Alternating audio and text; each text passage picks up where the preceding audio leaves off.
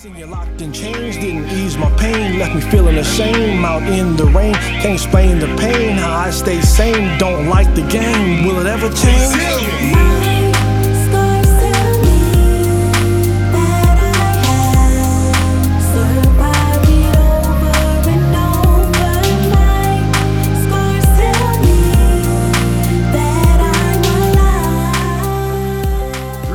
Everyone. I am Dr. Tommy Watson. Welcome to Resilient Stories Podcast, where we share the, the grit and glory behind the stories of amazing people like you who have bounced back from failure and adversity to go and live their best lives. Today's show is being sponsored by Million Dollar Business Pathway, where we believe everyone has a story to tell and to sell. Want to learn how to tell and sell your story? Go to tawatson.com under the programs and products link and click on Million Dollar Business Pathways to get yourself started. Are you guys ready for another amazing uh, show today? Joining me, I have Miss Rose McGee, my good friend, Miss Rose McGee. How are you? I'm well, very well, actually. Thank you. She is known as the sweet potato lady, sweet potato pie lady, right? well, that's what some say. That's what some say. awesome. Well, I appreciate you being on the show. Um, tell us a little bit about yourself, Rose. Well, um, Doctor, Doctor Inspiration, Doctor Motivator, all of those doctors that you are. I am um, so honored to be on this show with you because I've known you for a long time. You used Yes. to come and speak to my students when I was doing um, um, a a professor over at Metropolitan uh, State yes. University here in the Twin Cities, and you just always left them uplifted.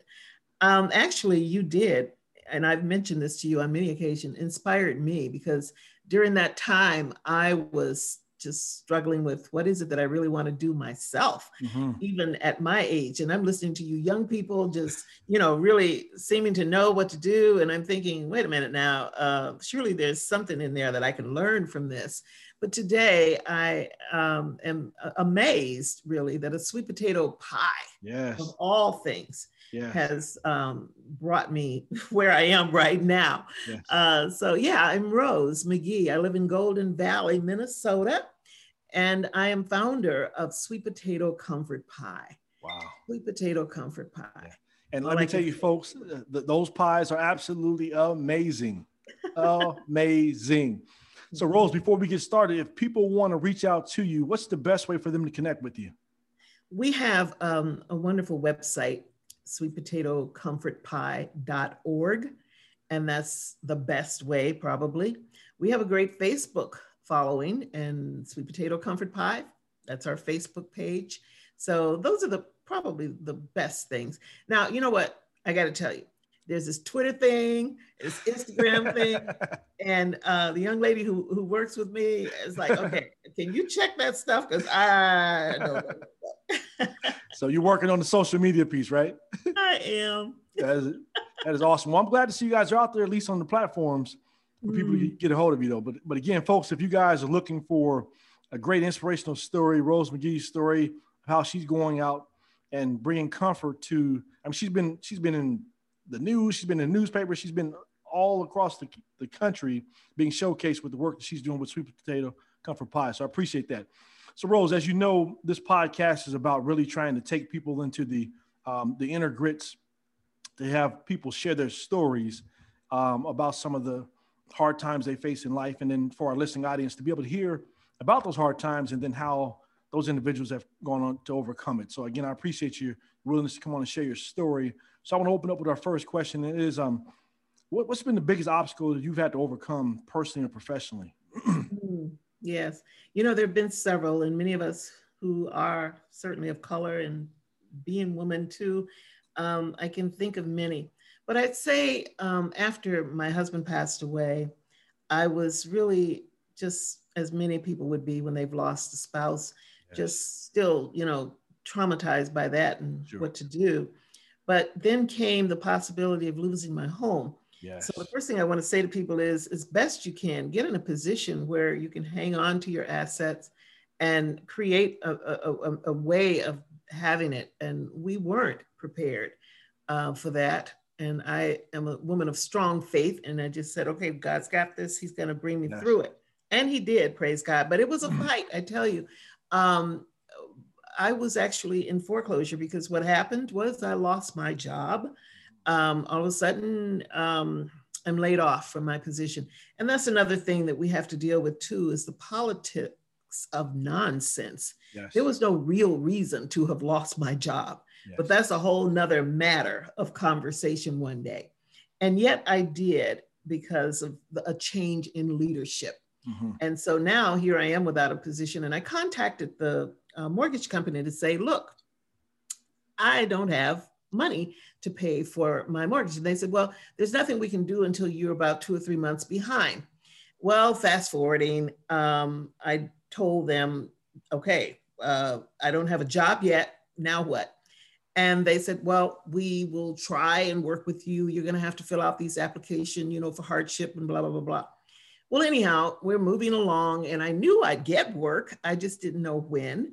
And I found myself faced now with foreclosure. Wow. And this is what happened. Um, the bank named it, I mean, the bank, it turns out, what happened to me was referred to as dual tracking.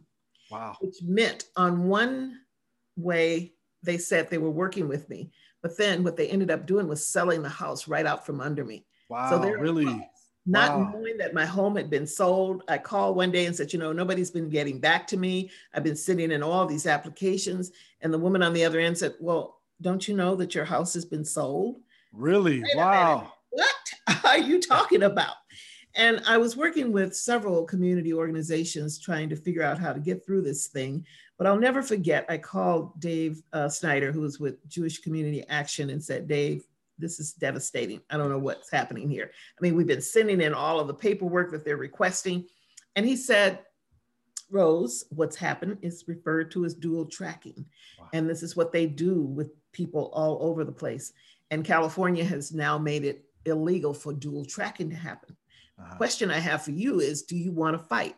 I was so upset I said, hell yeah, I want to fight. Yeah. And I was I was at work. I had to step outside and just, you know, get my my air for a moment when I was having this conversation with him.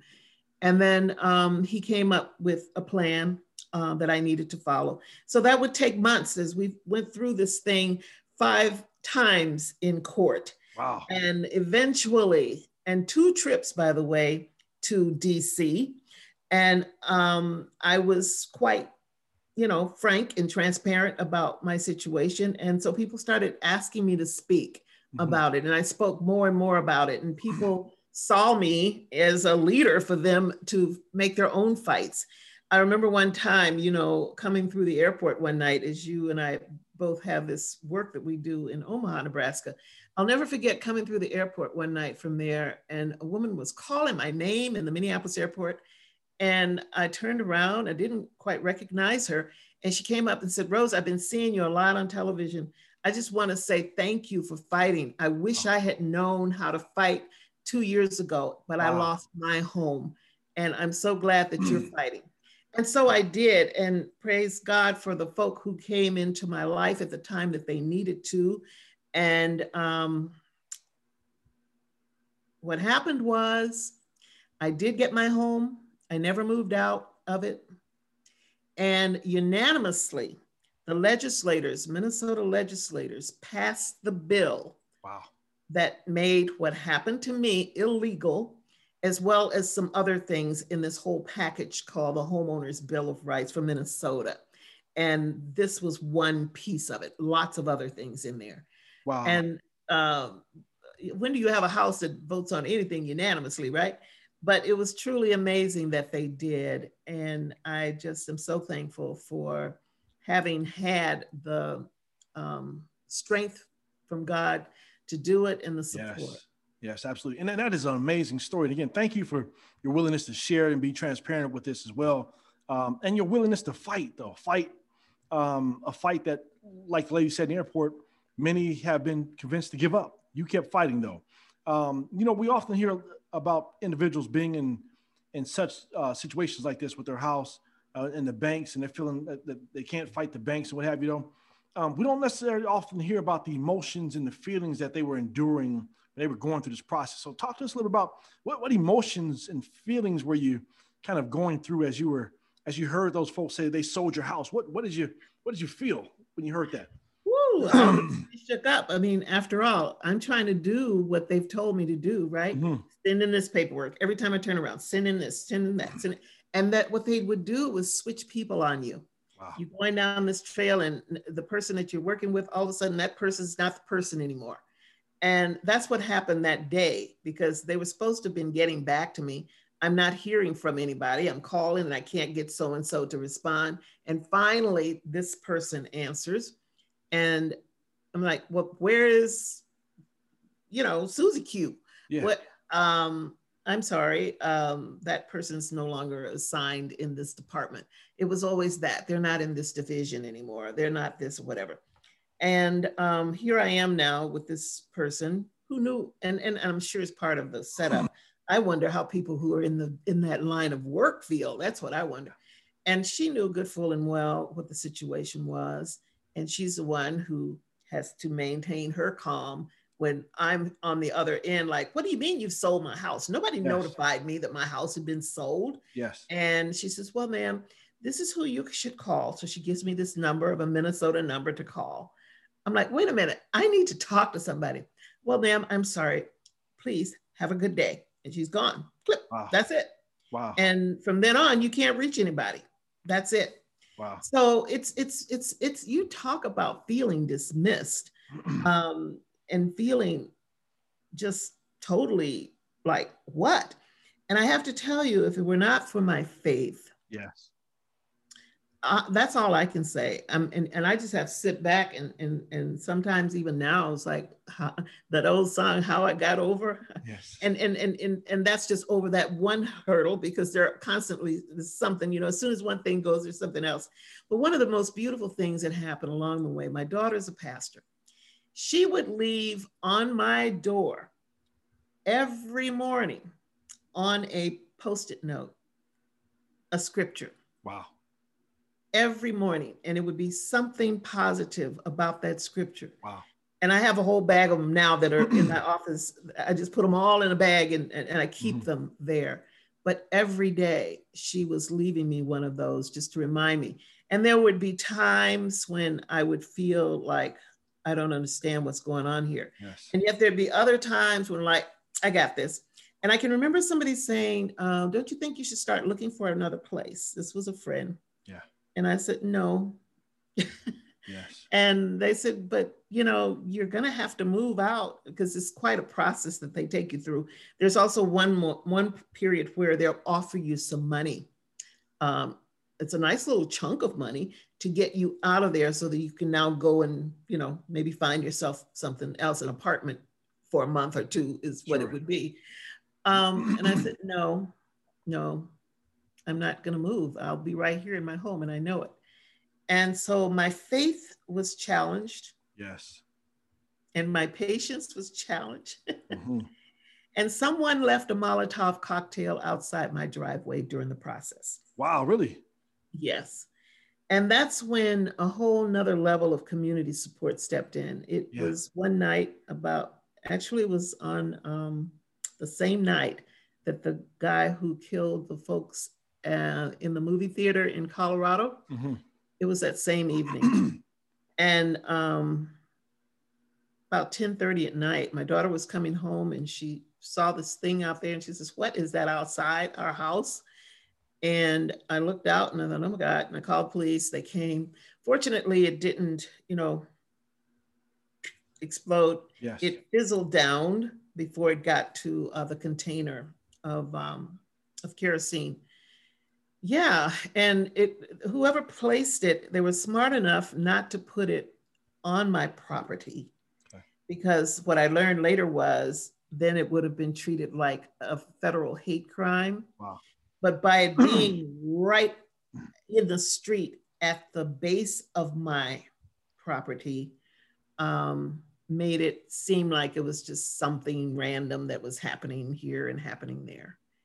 So um, you know that's that's a very unsettling feeling as well yes it is and you know what um again uh, kudos to you for not being injured in that um and being here to share your story today as well you know i keep hearing your story i keep hearing you're fighting the big bank the big institutions how does little Rose, fight this big institution. You know, so I hear um, Pastor Rosin giving you some words of encouragement. That was phenomenal. Um, was there any other um, coping mechanisms that you turn to during this process to kind of help get you through? Well, yeah, I, I, kept busy. I was really thankful to have had a job. Like I said, I knew the Lord was going to put me in a position to be employed, mm-hmm. and He did. And that's when, you know, I was thankful to acquire the position that I did at Minnesota Humanities. And mm-hmm. I was just um, very appreciative of that. But yes. what I started noticing, you know, when you go through something like this, you start seeing the statistics mm. and you start seeing the disparities Yes. And people over 55, um, Black women being the highest. Really? Uh, yeah. This wow. whole thing around um, predatory lending uh-huh. is what was happening during all of this. And it was just, um, just amazing how tacky it all was. But one thing of inspiration, I met a woman who was an elderly woman, Mama Elsie. Hmm. She's since passed on indigenous woman, Omaha, and I met her during this time. And she started seeing me on television, and, and you know, there was some national things happening, and she was catching up on some of that. And one time I went to visit her, and she said, Rose, I just want you to know how proud I am of you. You're fighting, you're fighting. And I told her, I said, I don't know if you've heard me say, Mama Elsie, but this has been kind of um, odd. Here I am fighting for land that was taken away from people like you. Yes. And I'm out here claiming it and claiming it. And she said, Yeah, but you were stolen and brought here. Yeah. And you had to build this land. Yes. And she put in my hand a bracelet. And because she knew I like to wear bracelets and things all the time. And it had um, it was like a koan and it had an eagle on it. And she placed it in my hand and she said, You just remember, you've got the strength of an eagle. Wow. And you keep fighting. Wow. Like an eagle. And she said, You wear it. And I did. And what I did with that bracelet, though, I, I, it's just how I am. I, I don't think anything is only mine there was a young African American woman who was really struggling with something. And I remember one day sitting with her, listening to her story. I said, I want you to take this bracelet and wear it for a little while. And then you bring it back to me. And she put it on. And she said, as soon as she put it on, she just felt a different energy. Mm. And she brought it back. But just people like that, you know, who you meet along the way, yeah. And yeah. That, that, that is phenomenal. and, you know, you can't get through a situation like this without mentors and advisors. Did you have anyone else guiding you through this process, giving you words of encouragement or words of advice to um, make it through it practically and also keep your spirits uplifted as well? Well, I tell you what got me there. You know, some things happen to you and you don't even know where you're going with it. But I'll never forget the woman who kind of put me in the position in the beginning. And that's the thing about us sometimes we forget the promise that's already been made because we get distracted by the yeah. mess that we're in. And then we forget, wait a minute, I already told you I was going to bring you through this. Yes. When my husband passed away, um, I had gone, I'd taken a group of young people to a conference where they were performing in Nashville, Tennessee. Wow. And we were on the campus of Fisk University. Mm-hmm. And this lady was a part of the tour when we got to this, um, this, this museum. And she learned, she was an elderly lady, but she volunteered coming there to help guide tours. So she came out and she said, I understand you all are from, from Minnesota. And I said, Yes, we are. And she says, Well, my husband and I used to come to Minnesota every summer. We we had a little place there where we um, would come and, and he loved to fish, and we spend the summer there. And so she talked about it a little bit, and she said, "I don't go there anymore because there's no purpose for me to." Mm. And uh, she talked about that, And she looked a little sad as she spoke of him. I said, Well, I fully understand because I just lost my husband. My mm. husband had died in November, and this was um, in December, really, towards yeah. mid December. And I just felt I'm going to go anyway on this yeah. trip with these kids, even though, and it, it really did help energize me. And then I realized I was supposed to go there, I was supposed to meet her. Yes. And she said to me, Oh my goodness. Well, I hope you're all right. I said, Well, I'm really, you know, tough financial strain, gonna try and get this house sold. And she said, Stop. Mm. I said, What? she said, Don't make any major decisions for at least a year. Wow. She said, Two, if you possibly can, but don't make any major decisions within a year. And I said, But I don't know how in the world I'm going to be able to stay in this house. She said, Got to take care of you. Wow. I always think of her and I can see her face just as clearly saying that. And I mm-hmm. know that was preparing me for what was to come. Yes. Which I had no idea it was coming. wow. That, that, yeah. that is phenomenal, phenomenal story. Thank God for um, people like that um, crossing our paths as well. Absolutely. So as, as you were in the midst of this thing, Rose, fighting, what was it that was keeping you motivated to keep fighting? Why didn't you just give up, take the check, and go on and start all over again? What, what kept you motivated to keep going? I don't know. I, I just know that something said, keep on fighting, keep on going. And I think um, another thing too, I was noticing the number of, of people who were rallying around this. Yes. Um, and the folk who were losing their homes, who now felt they had uh, an opportunity to speak. And it did work. A lot of people were able to save their homes. Many of them got their homes saved before I did. It was set up in a sense where it seemed like I was going to fail because I remember, like I said, I went to court five times. Hmm. And um, one time I remember um, how humiliating the attorney was in front of the judge, wow. making it sound as though I didn't want to pay my rent. I was just there to, oh, it was just disgusting. Fortunately, the judge sort of shut him up, you know, uh-huh. he, he was the attorney representing um, um, the the organization because uh-huh. it's really not the bank. The bank is just, you know, it's like they're the keeper of whatever it is, but it's the big organizations that um, are big government agencies and whoever they are that happens to be the one that really holds the money. They're the mm-hmm. ones who, but they contract these banks to come in to the one to.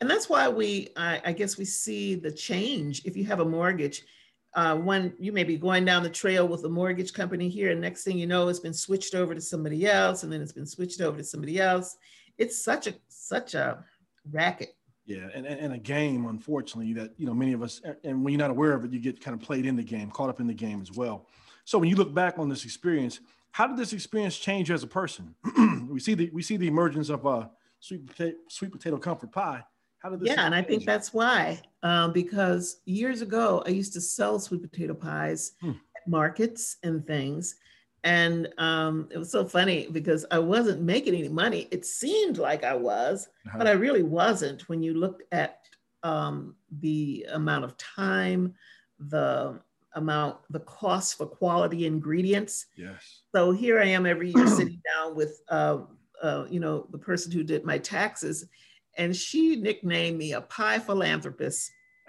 She said, You know, all you're doing is just giving away, because she says, You're not making any money here. You see that, right? And I said, Yeah. So I finally decided to stop selling the pies uh, as much as I enjoyed the people who wanted them. And that's when I discovered that people were so persnickety about the sweet potato pie. To them, if, if if my mama didn't make this pie, I don't want it. my grandmother or whoever is endearing. Uh-huh. And then to finally see some people taste it and go, oh, okay, I guess I guess it's all right. It tastes like my mama's, right? Tastes like my mama's right. or grandmama's, yeah. Uh-huh. and so I'm sitting there when Ferguson was happening, you know, after young Michael Brown had been killed. I was watching that and looking at the frustration on the faces of people who looked like us mm-hmm. and people who were angry. They were, you know, they were, the protests started, but then eventually it rolled out into, um, you know, the riots. So what I did was, um, I'm sitting there thinking, I, I, I feel compelled to do something, but I don't know what. I'm sitting right there on my couch watching this news. And then this voice said to me, make some pies and take them down. Wow. And honestly, I'm like, uh, what, what, what? uh, I mean, it wasn't like some voice that you hear booming, but you know, I heard it and it, it entered into my soul, yes. into my spirit. And I, I got up and I went into the kitchen and I just stood in the center of my floor, which since then I've done several times. And I just sort of walked around in circles there for a while to understand the clarity of that. Yes. And when I got it, I realized, all right. So I responded to the call and I ended up taking about 30 pies down.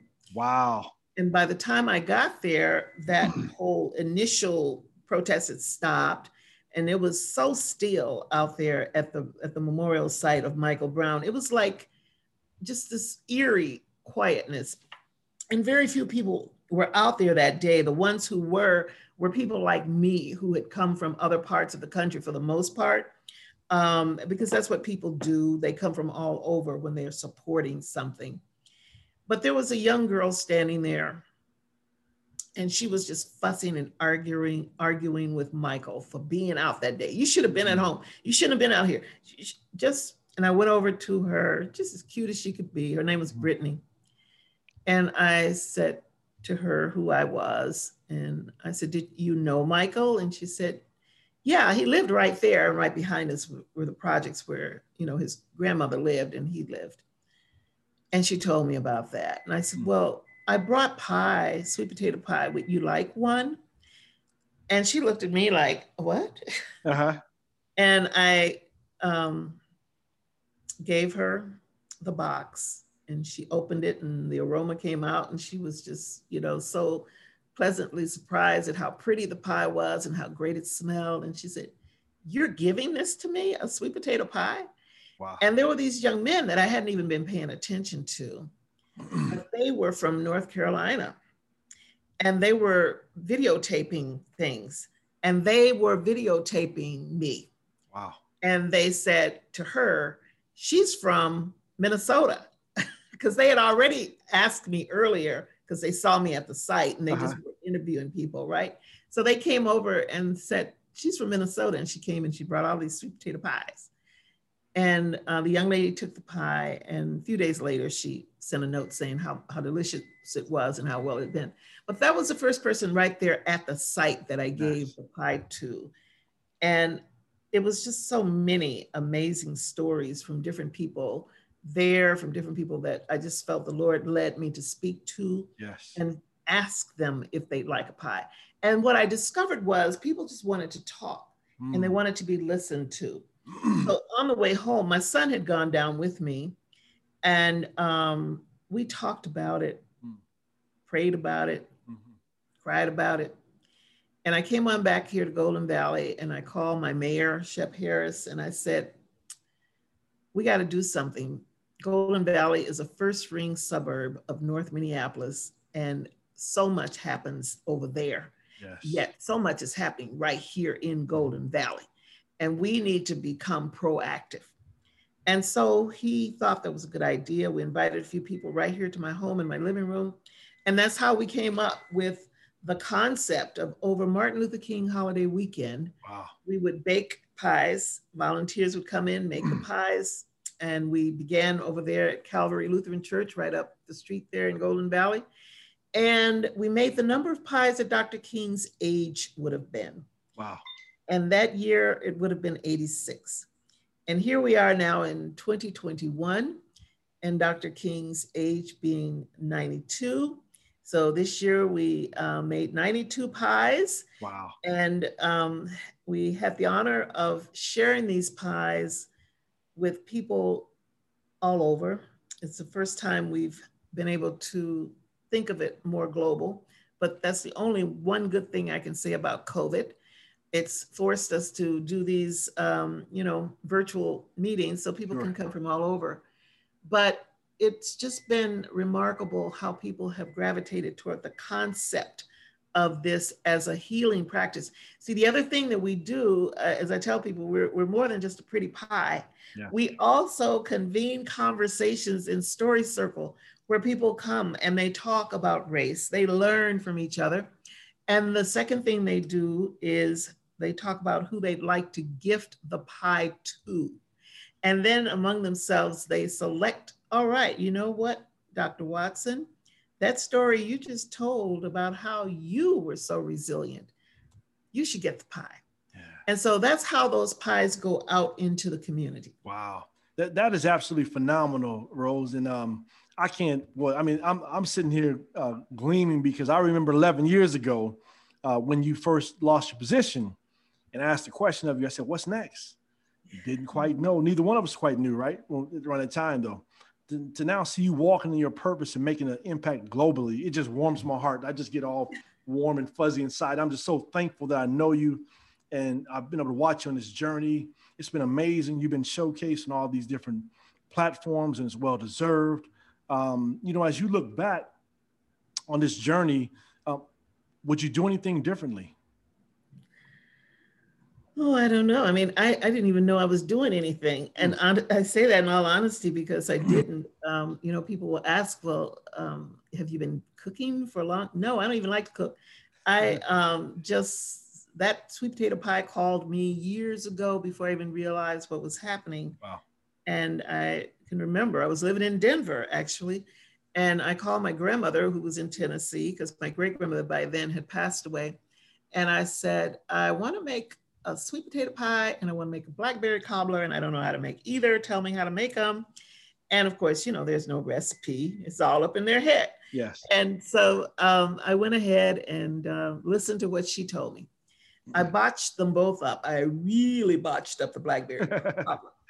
and then I tried again another time and really still botched up the blackberry cobbler but did pretty well with the sweet potato pie and uh, continued and finally you know got that down pretty well i guess because you know people will always ask you to bring something whenever sure. you're going somewhere. So start people would ask for my potato salad and my sweet potato pie. Bring that rose bring that. So way back then you know it's when it was starting to happen and i didn't even know it. Wow. But um, it, it has been a remarkable journey with this pie because the more research I started doing on it, I realized, wow, it's been right there in the middle of our culture. And that's why. I call it the sacred dessert of Black culture. Yes, I love that. I love that. yes, it, it, it, really is one, one of my favorites. One of my favorites. I could eat them all day long, just like like nobody's business, man. I mean, I'd, I'd be in trouble if I had too many of them around me, though. but, you know, Rose, we're coming off of a tough year where we've had folks who have lost loved ones homes, jobs, and stuff like that. What type of encouragement, or what type of words of encouragement can you provide those folks with to have them keep fighting the good fight to overcome any obstacles that they're facing right now? Talk to those folks out there, please. Yeah, it's important to really. I I I have my faith, mm-hmm. and I don't know what everyone leans on, and it may not necessarily be the same faith as mine, but if there is a positive spiritual aspect in, of, of, of connecting, I strongly encourage that. It's important to listen to positive, positive messages. It's important to spend your time focusing on positive things because if you allow yourself to become become consumed yes. in this negativity you will start feeling miserable it can make you physically ill and mm-hmm. definitely can work with you emotionally so I would say, think about eating healthier. That's one thing. As I talk about the sweet potato pie, yeah, the sweet potato pie definitely is comforting, but you can't eat it every day. Yes. But we know that we always have to have things special to us in some way, whatever that happens to be. And for us, um, as, as African American people, we are so consumed with the wrong kinds of things on a heavy, full basis that goes into our systems. And right now, it's time to be clear of what's happening. So, as clear as we can be, let's be that. So, that's one of the things that I really do promote. I really have to say that um, with COVID, and then after the murder of Mr. George Floyd, I was wondering how in the world am I going to, what, what am I supposed to do now? Sure. Because when, when COVID first happened, I started baking pies. I made a bunch of pies and I set them out on my front porch twice.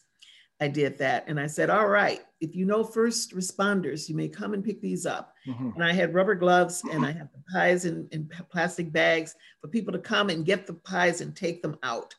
And then after the murder of George Floyd, I'm sitting here going, whoa, I don't know. And people are calling and emailing, yeah. isn't it time to make some pies? I said, I don't know, make some pies and do what? I don't know what to do.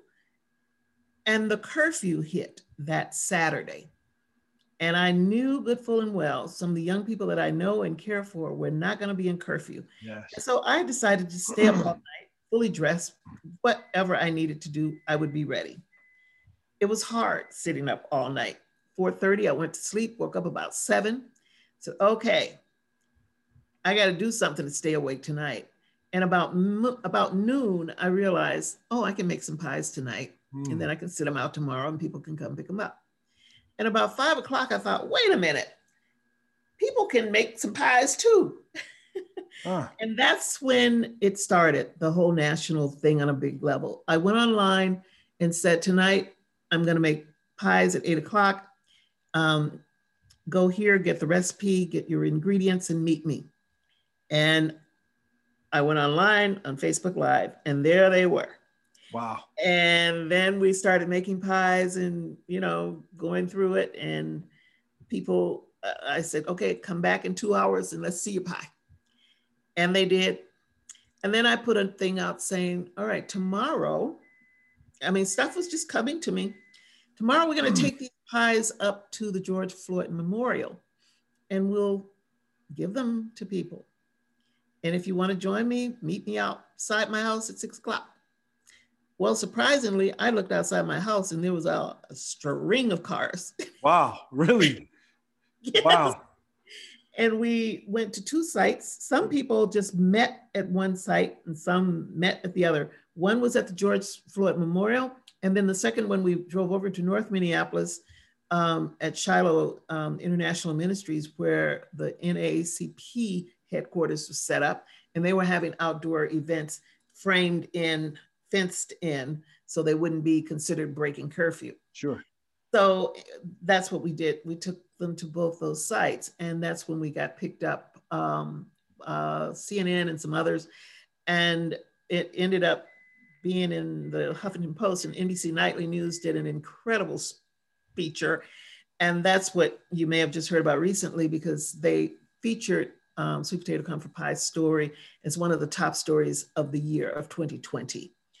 And so did Washington Post um, has what's called the Lily edition, and they featured sweet potato comfort pie as one of well is one of the top five women in in in um, in the country for the year from, from, from awesome. their perspective.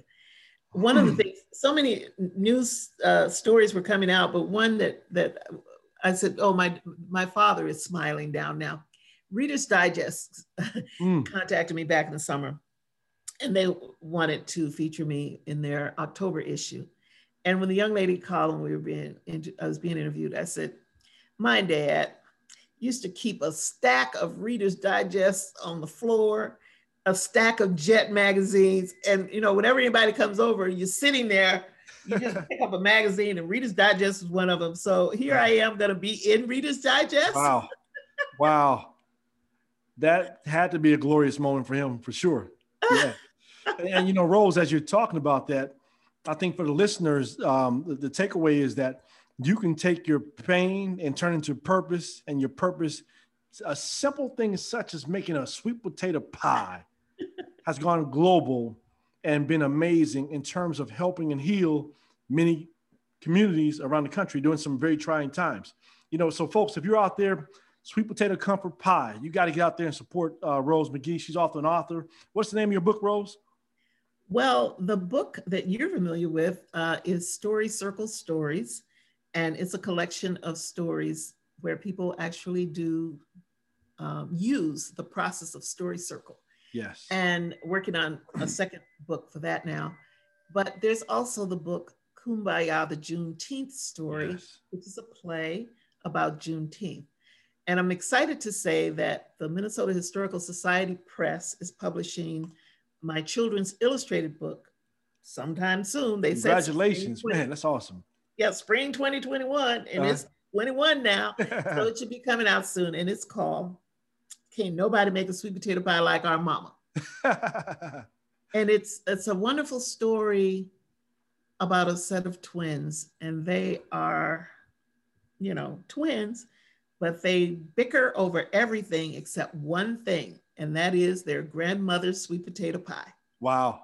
And there are some some some lessons to be learned within the subtlety of how she handles them, um, just to be good, loving human beings through this process. And it's a children's book, so there are just very few words, and the illustrations being done by a wonderful uh, Minnesota author, actually, uh, Christopher Aaron Deans.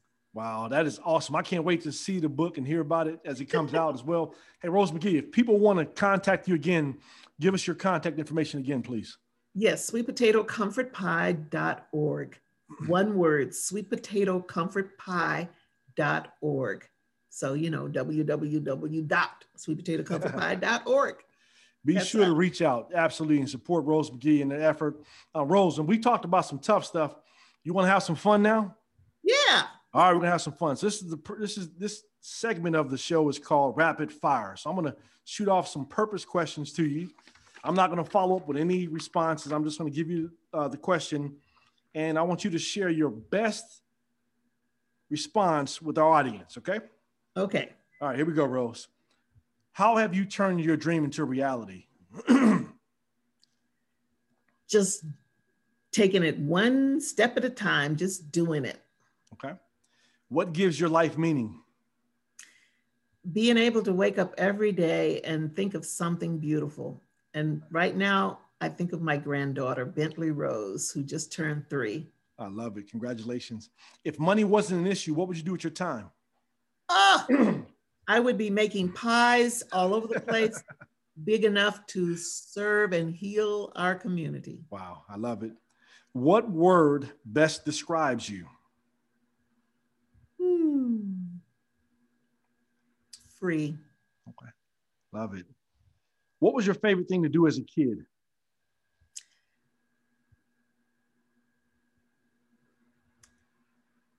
Have company. Okay. entertain, like entertain, huh?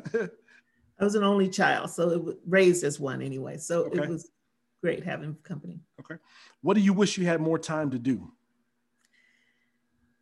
Oh, just travel because COVID has put a halt to that. Absolutely. What does your 15 year old self imagine you'd be doing now? Hmm. Married, to somebody with lots of children and teaching school. I love it. Continue with the teacher theme. If you had to teach someone something, what would you teach them? Not to be anxious. Hmm. Just be, you know, be be focused and, and and move and work towards it, but don't get over anxious about it. Who inspires you the most? Oh, so many, but my grandmother and great grandmother, I have to say the two of them. Awesome. What is something about yourself that might surprise our listening audience to learn about you? Hmm. Ooh. I actually, I, I kind of alluded to this earlier, but I really am not a great cook. That's a big surprise there. That's a big surprise. Yes. What's on your bucket list to do within the next year? mm. Well, I have new knees. So I want to get on one of those little boards. What do they call them? They're kind of like skis, but they're not skis.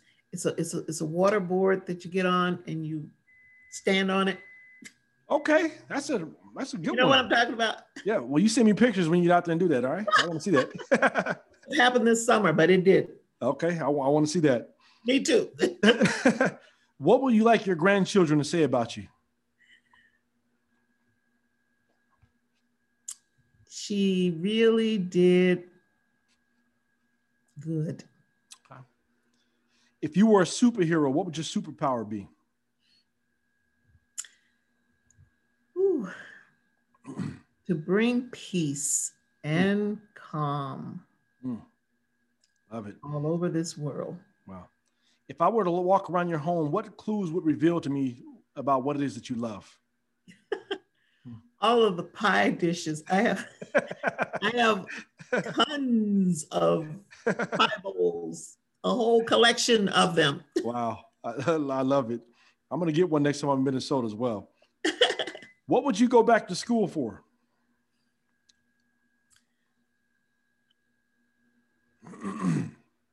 I would go back and get a a doctorate just so that I could keep up with you. I'm honored. I don't know that I need it at this stage of life, but I thought about it. Even now, I think about it. Yeah. But Something possibly to do. What do you love to learn about? I've gotten now really interested in food culture. Hmm.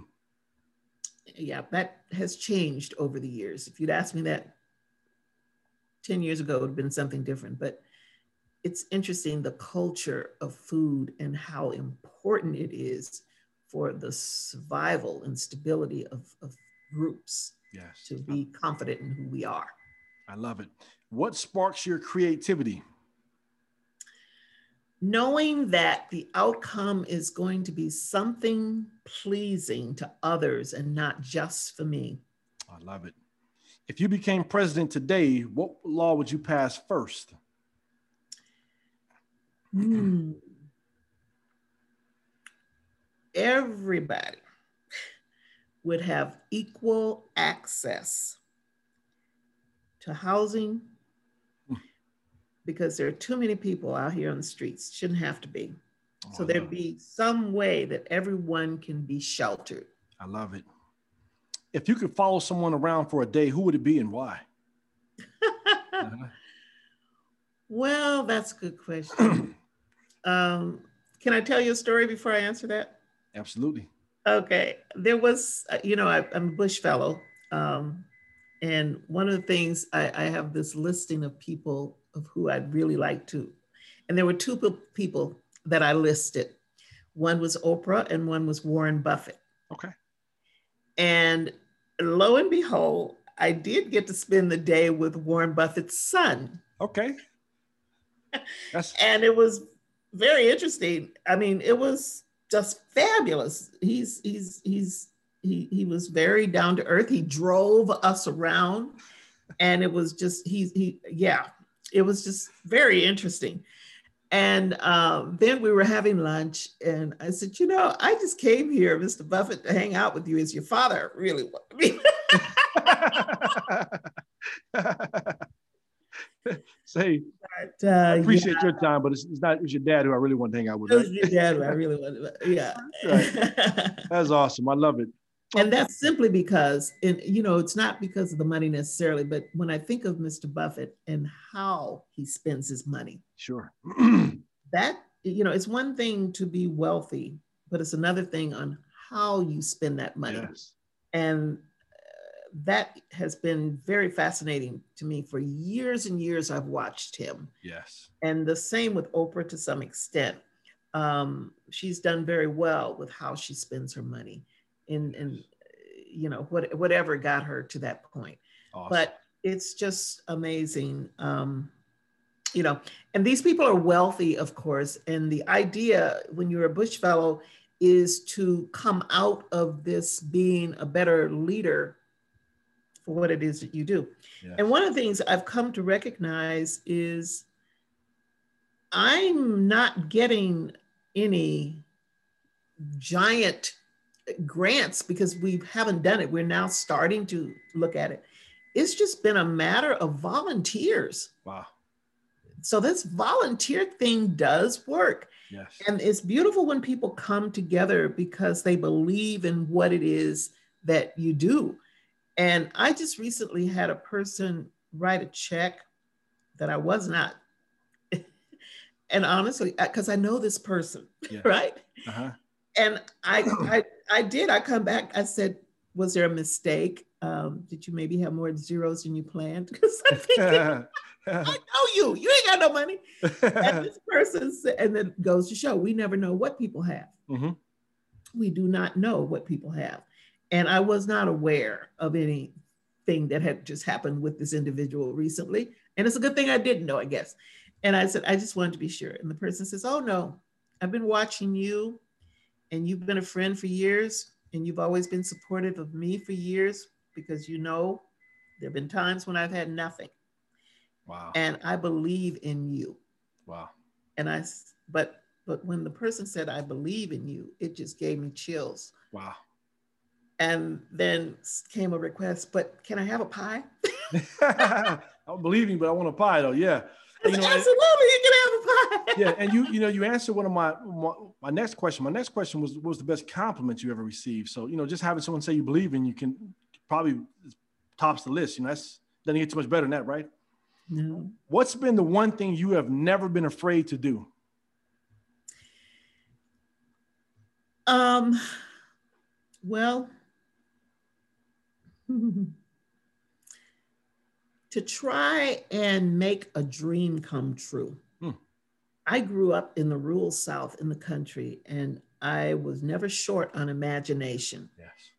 And that's one thing that, you know, I used to be encouraged to do because I just had a creative spirit. Sure. So I would say I've never been short on on that. I haven't always um, the, the frustration about and, and this is one thing I want to leave with with your audience. And that's what I mean by don't get over anxious, but you don't realize that until you hit a certain point in life. But the earlier you can realize that, the better when things don't go just the way you expect them to go when they're going, doesn't mean that it's over. Yeah. It ain't over necessarily yes. at the time frame that you think so. And everything that I have done over the years, I've been able to channel that knowledge yes. into something or the other that I tend to do. And at the time, it didn't seem like it. And that's why I think um, people are so shocked as I am too, over the fact that I'm doing this. But I can remember doing some interviews. You know, you're talking to these folk and they're nationally interviewing people all over the world and everywhere else. And I can remember one person, one of the reporters saying, My goodness, you're so good at communicating. Yes. And I said, Well, thank you. Maybe it's those years way back yonder when I was taking some acting lessons and way back yonder when I was doing this and you know, and all of those things. And, and that's what happened when I was fighting for my home. They were always pulling me to be the one to be in front of the microphone and talk because I could tell the story. Yes. And they said, you'd be amazed at the people who cannot tell their story. Wow. And so these skills that we acquire over here, I look at our mayor, of St. Paul, St. Uh, Melvin Carter, um, the third. He was a storyteller growing up, but he was also a runner. He yeah. was a track star. Wow. So all of these things, you know, and, and if you ever hear him speak, you know, he's just got the gift to, to, to put it out there. And so we never know what we're being prepared to do in the long run yes. as we go along our journey. And it's yes. important that we pay attention. So when I talk to children and young people especially, I tell them, you may be hearing this urge to, to, to, to do this over here and do that over there. Pay attention to that. But if you're not quite sure on what to do about it, don't worry about it. Just remember. And then when it comes back to you, maybe five years from now, oh, I was supposed to write that story. Yes. Didn't I hear that before? yes. you know, that, that, that is some great advice. Um, I have one more final question before um, we're going to wrap things up here, though, uh, Rose. What or how do you want to be remembered in history? Well, um, I think it's beautiful when you're known for walking your talk. Yes. And I don't like being two-faced. I don't want to, you know, be thinking one thing and and I don't want to be over here with one group saying one thing and over here. No, I want to be consistent. Yes. Oftentimes I'll talk to people and I say, I'm going to say this to you because I want to be honest. This yes. is what I feel. I don't want you to hear from somebody else that, well, Rose said. So I want to be um, known for being honest. I've certainly had to grow into that because there, there certainly been times in my life when I haven't known how to be that. Yeah. Um, and I always use this story. I can remember when I was in first grade or second grade, and I took Lois Jean Reed's uh, note paper. oh, she's telling herself now. Oh, Lois Jean Reed's note paper looks so much prettier than my note paper. and I want to know why is her note paper? my note paper is all crumbly looking. Hers is so smooth, and it would be years later before I realized, well, Lois Jean Reed rarely wrote. Yeah, it was beautiful and everything was perfect, but she she just kind of carried her notebook and that was it. But yet, one time when uh, we had recess, I remember taking some of her notebook paper and she came back and she told, somebody took my paper. And I couldn't lie. Oh, I took it. well, why would you do that? Mm-hmm. I don't know. Hers is prettier than mine. How dumb is that? But yet, but this is good life lessons though as well. Though you know that. Oh, very. Being, being honest is um, and transparent is because I watch you a lot, and you're very honest and transparent with people as well. So, Rose, we're going to wrap things up here. Um, the purpose of our podcast is to really get people to focus on resiliency and purpose. What are your last uh, thoughts you can share with the audience on resiliency and purpose? Because I really appreciate you sharing your story and your story definitely exemplifies both of those. So, what what last piece of advice could you give audience around resiliency and purpose? For me, it hasn't been it, it, it ain't been easy, and that's a, a, thing too. Sometimes people think, oh, they see you in front of a camera or they see your photograph in a magazine, um, and gracing the cover of a magazine once, by the way. Yes. But the work and the energy that went into that. Um, making those pies all night long, my daughter and son would run away from me because uh, I'd come home from work all day and then I'd go bake all night. But then I needed them to take the pies down to the farmer's market so that they'd be there at six o'clock when I get there because the pies had to be there at five o'clock. Wow. And that would just work their nerves. So here now, when I think about the aches and pains physically of being up all night and working, and I still do that.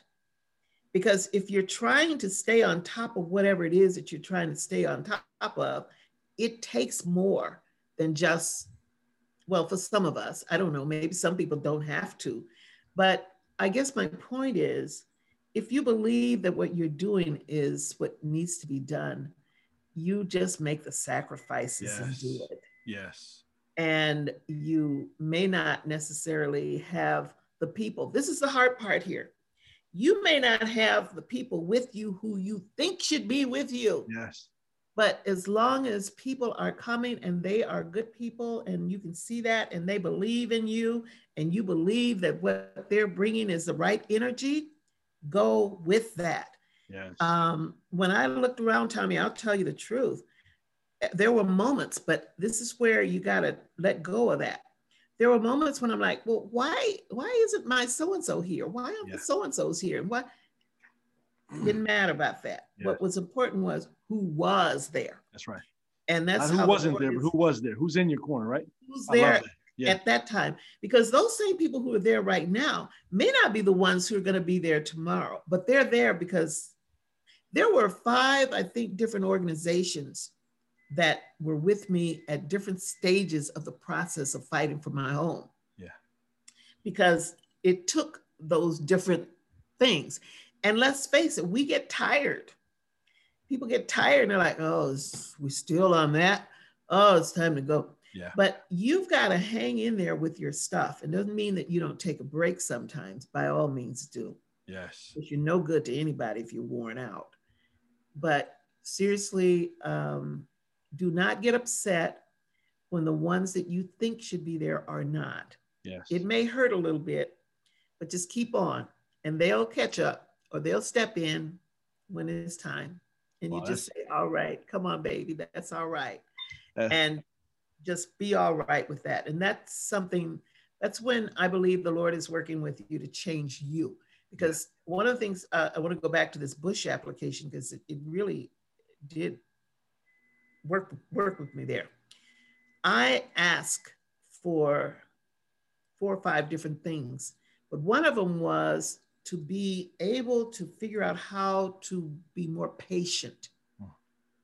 Because when we look around with all of this mess around us, it doesn't mean that you're complacent, but it does mean that you have to understand what patience is and how you respond and how to be gracious towards certain things or extend grace. Yes, yes. So, Rose McGee, I, I can't thank you enough for coming on, sharing your amazing story. It's been very inspiring, very encouraging. Folks, if you're not inspired and encouraged after this, I don't know what's wrong with you, though.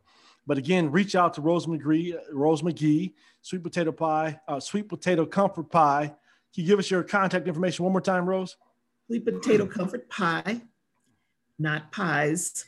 Because some people will put pies and go, I can't find you. Well, yes. no S. Sweet potato comfort pie um, dot org. It's the best way to find me. Awesome. Thanks again. So, folks, if you are somebody out there who has an amazing story of overcoming, uh, we want to hear from you. Please go to tawatson.com, share your story with us. Uh, also, subscribe to our podcast, Resilient Stories. Download this episode, rate it, share it with your folks.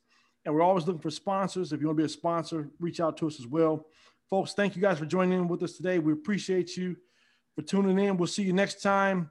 Peace and deuces. Yours truly, Dr. Watson.